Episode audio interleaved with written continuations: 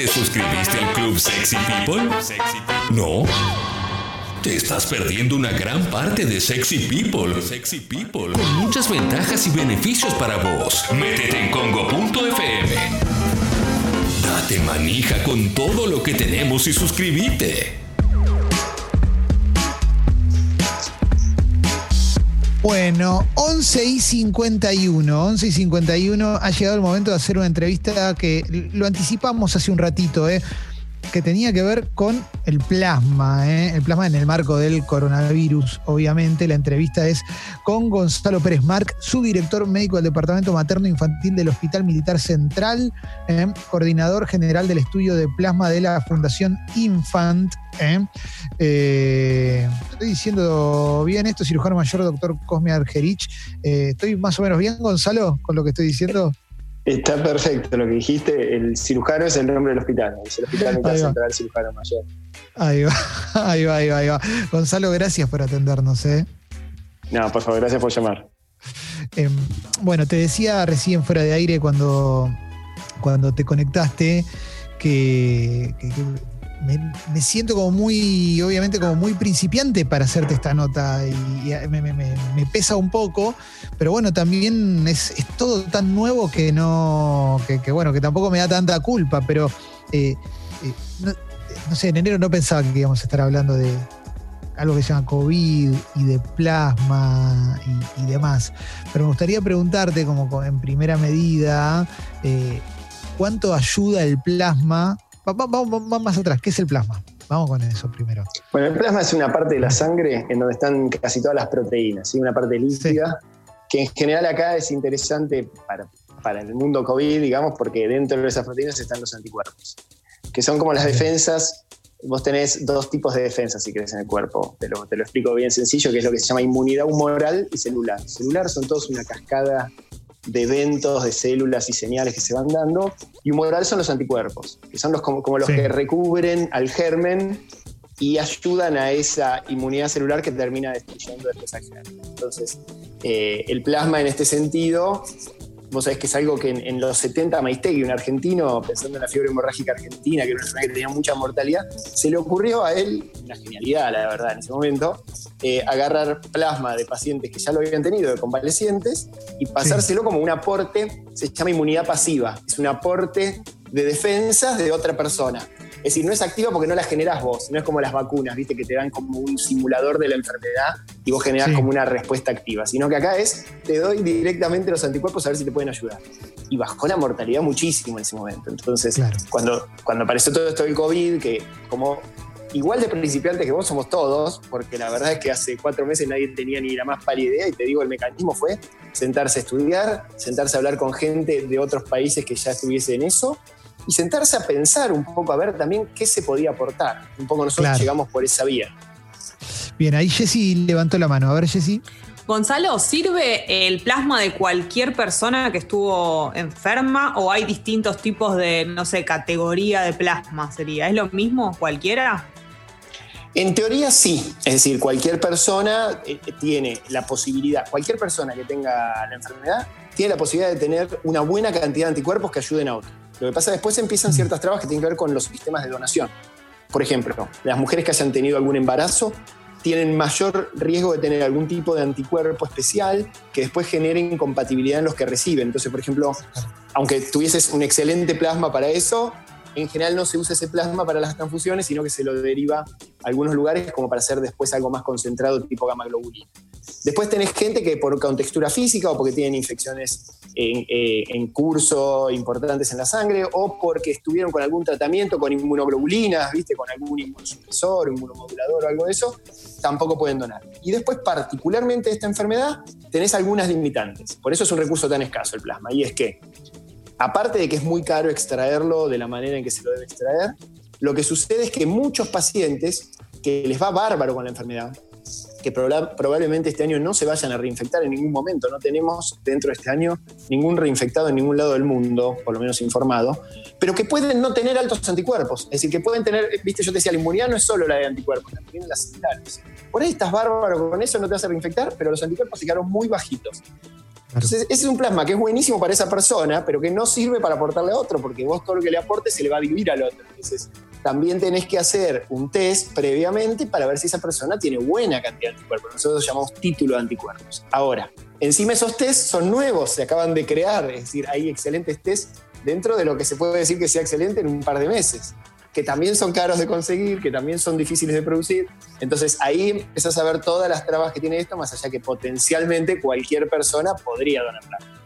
Está clarísimo todo lo que nos está contando Gonzalo Pérez Marc. Acá Leo también levantó la mano, a ver. Sí, eh, Gonzalo, ¿cómo, eh, ¿cómo está concientizada la sociedad argentina con respecto a esto? Más allá de que hoy es nuevo, es reciente, eh, la donación como palabra no, pero digo donar plasma para tratamiento de recuperación de COVID sí es nuevo, pero digo, ¿cómo avanzamos nosotros? ¿Hay avances? ¿Se nota que la gente se concientiza o todavía miramos de costado?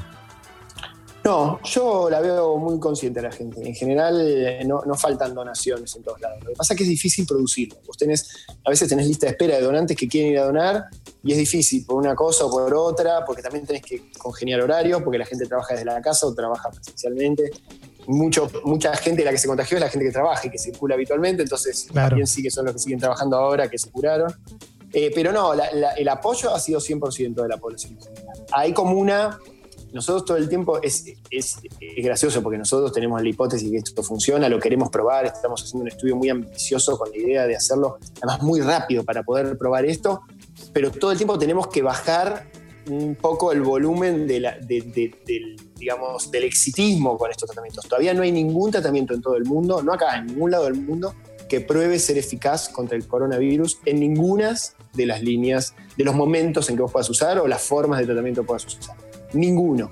Hay un montón de cosas que, esta es una, autocrítica que, el mundo científico tendrá que hacer dentro de poco, que se salieron a decir e informar irresponsablemente o con estudios muy, muy malos, muy, o, simplemente con mirar 10 pacientes metidos en, en, un sector de un hospital y informar y un montón de otros irresponsables compraron esas medicaciones, las repartieron, la gente las tomó. Pero la verdad es que nada de eso tenía probado la eficacia, pero ni de cerca. De hecho, algunas han probado incluso complicar un poquito la mortalidad en algunos grupos. Con lo cual, esos estudios son un poquito más largos, en general duran años. Nosotros estamos tratando de hacer en un par de meses, los diseñamos en un mes y medio, cuando se diseñan en un año y medio por lo menos. Y bueno, estamos, estamos rápido y, no, y si está bien hecho el diseño del estudio, vos no tenés resultados hasta que terminás. Porque se supone que vos no tenés que saber, para mantener la objetividad tenés que crear todo un mecanismo, ese es el diseño, que te permite, viste, estar ciego de lo que vos estás obteniendo. Entonces vos al final si abrís, y un comité independiente te mira los datos. Este es el ideal, no digo que todo se pueda hacer así. Eh, ¿Sabes que me quedó una pregunta antes? Ahora ya parece vieja la pregunta, pero me parece que era de las primeras preguntas que tendríamos que haber hecho. Y es, yo no termino de entender en concreto qué hace el plasma. O sea, ¿qué, te hace el plasma si tenés coronavirus? ¿Para qué sirve concretamente? ¿Te cura? ¿Te baja los, te baja los síntomas? ¿Te ayuda? qué puede generar en vos un plasma donado? Excelente pregunta. Y lo que, lo que en general va a ser un plasma es que te está aportando los anticuerpos. Es el vehículo del aporte de ese anticuerpo que yo te contaba. Esos anticuerpos lo que hacen es, en general, yo te lo voy a simplificar muchísimo, ¿sí? Pero recubren de alguna manera como una, un azúcar impalpable al germen, ¿sí? Y activan y permiten como que lo neutralizan. Una gran parte de esos anticuerpos lo neutralizan y otra gran parte permite iniciar una serie de señales para que vengan células que los entonces, es decir, que ataca directamente al virus. Y, esta, y esto que vos acabas de preguntar es esencial pensando en qué líneas de investigación hay con el plasma. Vos fíjate que hay, yo te diría cuatro líneas. Una que no es de investigación, que es el tratamiento como compasivo en los estadios más graves de la enfermedad, que es como medio, bueno, pruebo a ver qué pasa con un tratamiento más. Se está desrecomendando ese tratamiento, parecería no ser tan eficaz. Es muy difícil de probar también, porque vos imaginate que tenés en esa instancia 10 tratamientos a la vez y agregás algo más y decís, bueno, mejoró un poco. ¿Y por qué mejoró? ¿Por cuál de los 10? Entonces, por más que funcionara, no lo podés probar. Entonces, veo que se recomendó el uso para eso porque como es un recurso escaso, se prefiere no ir por ese lado. En, esa, en ese momento de enfermedad, igual hay líneas de investigación que están investigando tratando de encontrar un nivel de evidencia. Después tenés otra línea muy buena que es la intermedia, paciente moderado que está pasando a grave, ese que está por pasar a terapia y entonces uno se cree que le aporta algo. Nosotros tenemos la teoría de que sería mejor antes, y ese es el estudio que estamos haciendo, es decir, nos parece que a partir del octavo día de la enfermedad, la enfermedad no tiene tanto que ver con el virus, por supuesto tiene que ver con el virus directamente, pero indirectamente se desencadena toda una cascada inflamatoria que te produce toda esa cantidad de síntomas diferentes que ustedes vieron que produce el coronavirus. Entonces nosotros queremos llegar antes de eso, que es pelearle mano a mano al virus cuando te está dando los síntomas primeros y dejarlo en un catarro a la enfermedad. O sea, vos arrancaste con el catarro, con un poco de fiebre. Yo entro ahí con el plasma, te lo doy y vos no pasás de eso, porque te compito mano a mano, es tenés el virus y el anticuerpo, ir a neutralizar directamente el anticuerpo. Para eso te tengo que pasar un, plasma con buen título de anticuerpo, obviamente. ¿Y, cómo podés hacer para, qué, hay que hacer para que puedas, eh, puedas tener eh, esa posibilidad, para, para, que tengas todos los recursos para, para que suceda eso? De, bueno, si te pues como ahora para... Claro, viene, viene un paciente y te dice, estoy hace tres días que estoy con esto. Bueno, ¿qué, ¿qué, necesitamos? ¿Más donaciones? ¿Más recursos del Estado? ¿Qué se necesita? No, no, la verdad que nosotros, eh, bueno, armamos un, estudio gigantesco. O imagínate, están involucradas más de 600 personas en este momento. Tuvimos el apoyo absoluto del Ministerio de Salud de la provincia de Buenos Aires.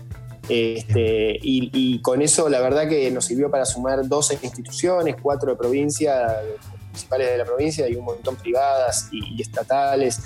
Este, y no, donantes hemos conseguido a partir de nuestra propia gestión. De hecho, nosotros nunca pedimos donantes para nosotros porque estamos en forma ya puntual con pacientes que tuvimos en estas instituciones y cada vez que me preguntan, yo digo, donen en donde tengan ganas, todo sirve para todos los estudios.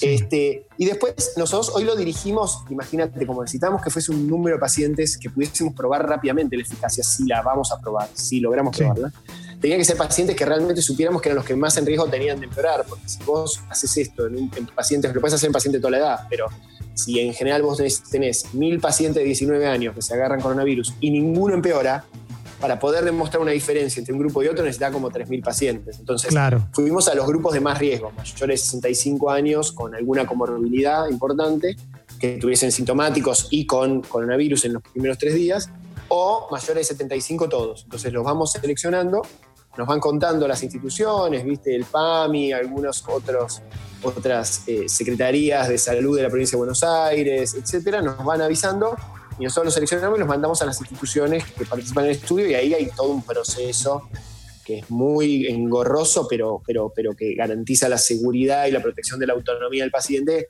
que es la investigación clínica. No es lo mismo hacer tratamiento clínico que hacer tratamiento en un contexto de investigación clínica. Tiene mil normas.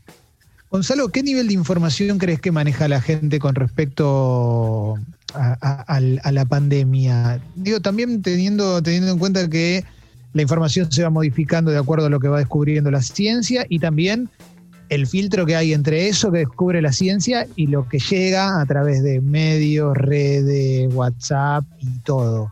Eh, ¿Se distorsiona mucho en el camino y, y terminamos lo digo también porque el otro día se murió un señor que estaba que, decía que no, que no había, que, esto era una infectadura. Y, la verdad yo lo veía y me pareció, la verdad me pareció una víctima el tipo, una víctima de, la desinformación y de la ignorancia. Absolutamente. Yo creo que el exceso, bueno, esto pasa en la medicina y pasa también con, me parece en general, los excesos de información, el nivel de, de, flujo de información que hubo respecto del coronavirus es algo agobiante, te diría. Es, muy difícil, yo siempre le, digo a la gente cuando, cuando me preguntan cuestiones que la tienen recontra clara porque leyeron un blog o algo, los médicos gastamos mucho dinero los médicos cuando tenemos ganas de actualizarnos seriamente, y no está garantizado que eso así suceda, porque hay un montón de estudios mal diseñados que se publican en buenas revistas de alto impacto, gastamos mucho dinero si queremos estar actualizados realmente, y es muy complicado actualizarse a la velocidad en que van los avances de la ciencia, ni hablar en una pandemia que acaba de arrancar y que la primera información que tenés es de un lugar rural de, China, o sea, fue todo lo que pudiste juntar al principio. Entonces, imagínate la gente de a pie que no está que no tiene acceso a este tipo de publicaciones y que tiene además un montón de intereses por atrás de los que informan respecto de desestabilizaciones de todo tipo. Sí. Bastante bien, igual veo a la gente con la que hablo, bastante orientada está. O sea, se ve que la gente también fue aprendiendo a filtrar, pero bueno, hay una, yo lo que noto ahora es, es, una época de un bajón importante el ánimo de todo el mundo. Eh, la gente está muy necesitada de que les demos una buena noticia. Todos estamos intentando dar buenas noticias y tenerlas a la brevedad, pero bueno, eh, es un poco también frustrante no poder decir, bueno, está este tratamiento que responde a caso, esto buenísimo, vamos por este lado.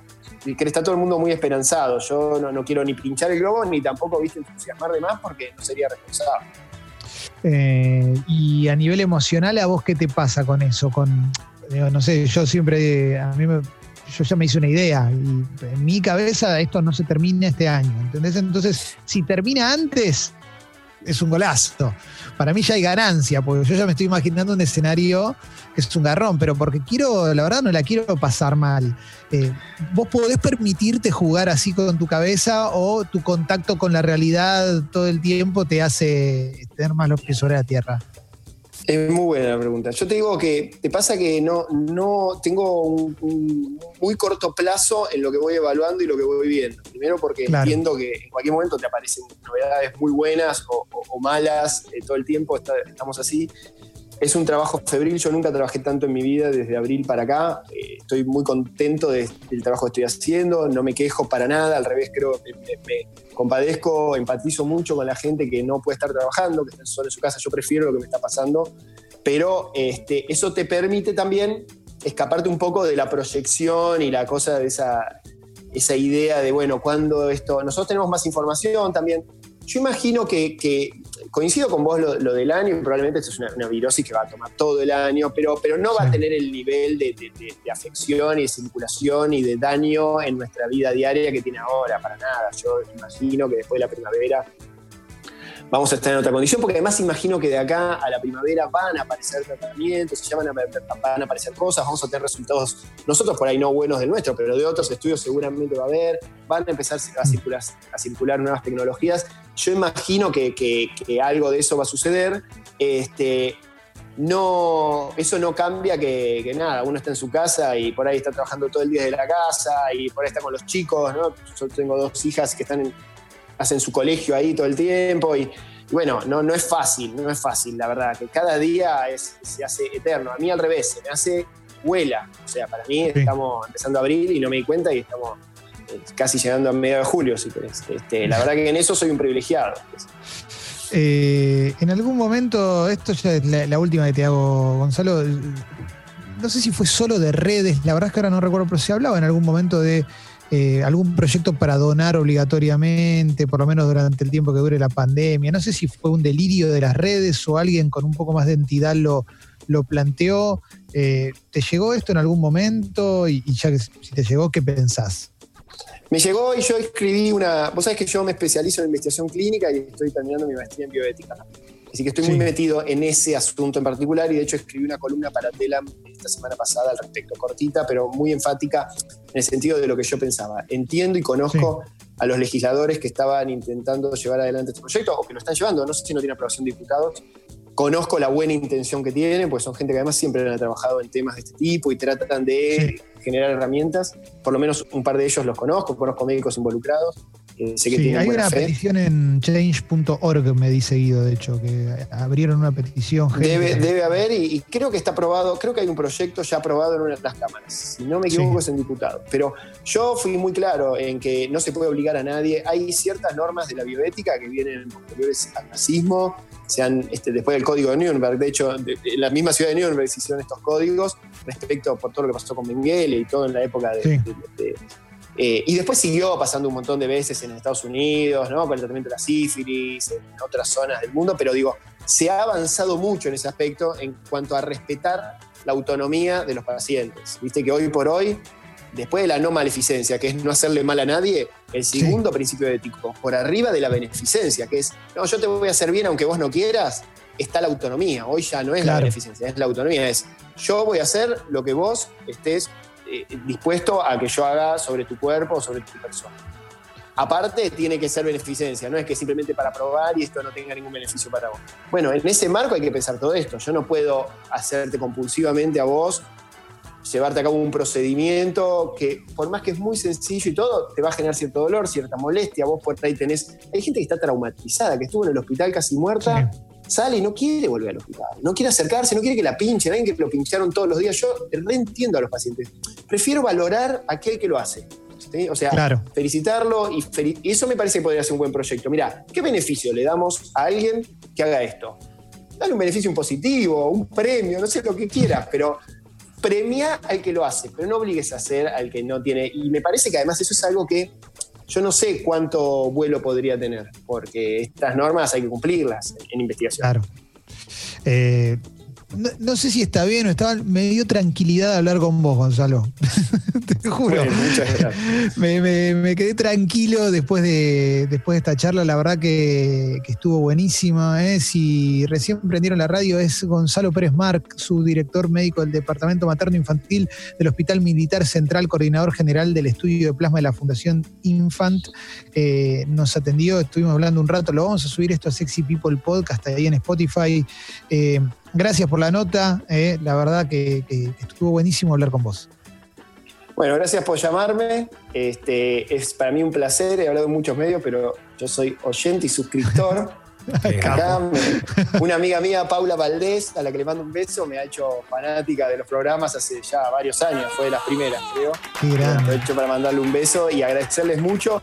Yo en algún momento contaba, vos sabés que cuando todo esto empezó, que era tan angustiante y que era un trabajo febril, yo creo que hasta llamé un día para contar que mi, mi- era cuál era tu placer en esta cuarentena, una cosa así, no me acuerdo cuál era la consigna.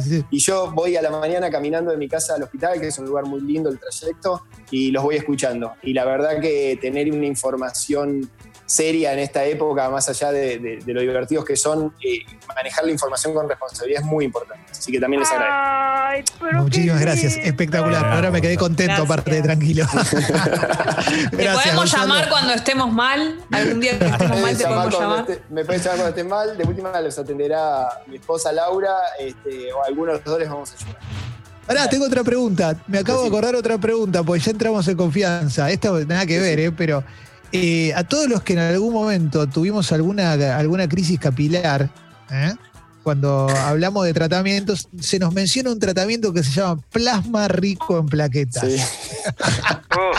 Es Esa- bueno eso. Bueno, eso loco, ese nombre, co- ese nombre es todo. Es una confusión, esa es una confusión, ya me la preguntaron, me la preguntaron varias veces. la de bueno, ese es- hay una teoría, yo no sé cuán eficaz es, la verdad, pero, pero conozco gente muy seria que lo aplica, ¿eh? que tiene que ver con la reconstitución, me parece, Sí. de la zona en donde se aplica, se usa también en flebología bastante.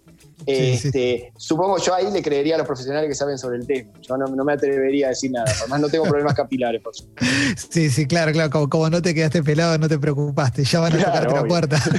Y yo tengo un tema con las canas. Ese es- yo me ocupo por, por otro lado. No, pero está muy bien. No, las, ca- para, las canas para. te protegen. Las canas protegen. Las canas No. protegen. Alessi, si te vas a victimizar por tu capilaridad, no, No me voy a victimizar. Basta, basta de, de señalarme el cuero cabelludo, Clemente. Lo haces una vez por día. Es que tenés el cuero Te cabelludo. iba a elogiar el entrecano a Gonzalo. Era un muy Que buen el- entrecano. El objetivo de todo, eh, al menos eh, para mí debería ser el objetivo de todo hombre, ya pasado los 30 años, pensar el entrecano. Es un gran entrecano. Bueno, yo me quedé, lo tengo desde jovencito, así que. No decir tengo- nada de mi pelo, yo no digo nada ya. Ahí va, ahí va. Bueno, viste que Gonzalo dijo la información seria y a partir de ahí eh, metimos cinco minutos la. ¿Por qué? ¿Por qué pasa esto, no? Pero fue culpa mía, fue culpa mía, porque el que abrió esas puertas fui yo, la verdad. No, estuviste, estuviste muy bien. Muchísimas gracias, Gonzalo. Un placer. ¿eh? No, gracias a ustedes, el placer fue mío, en serio. Dale, abrazo grande. Chao, ¿Qué chao. pasó Gonzalo Pérez Mar por Sexy People? Abrazo. Va a Sexy People Podcast esto, ¿eh? Estuvo buenísimo. En instantes, Eli Masi con nosotros. Hoy vamos a hablar de un actor que nos interpela mucho. Congo. Desde la comodidad de tu casa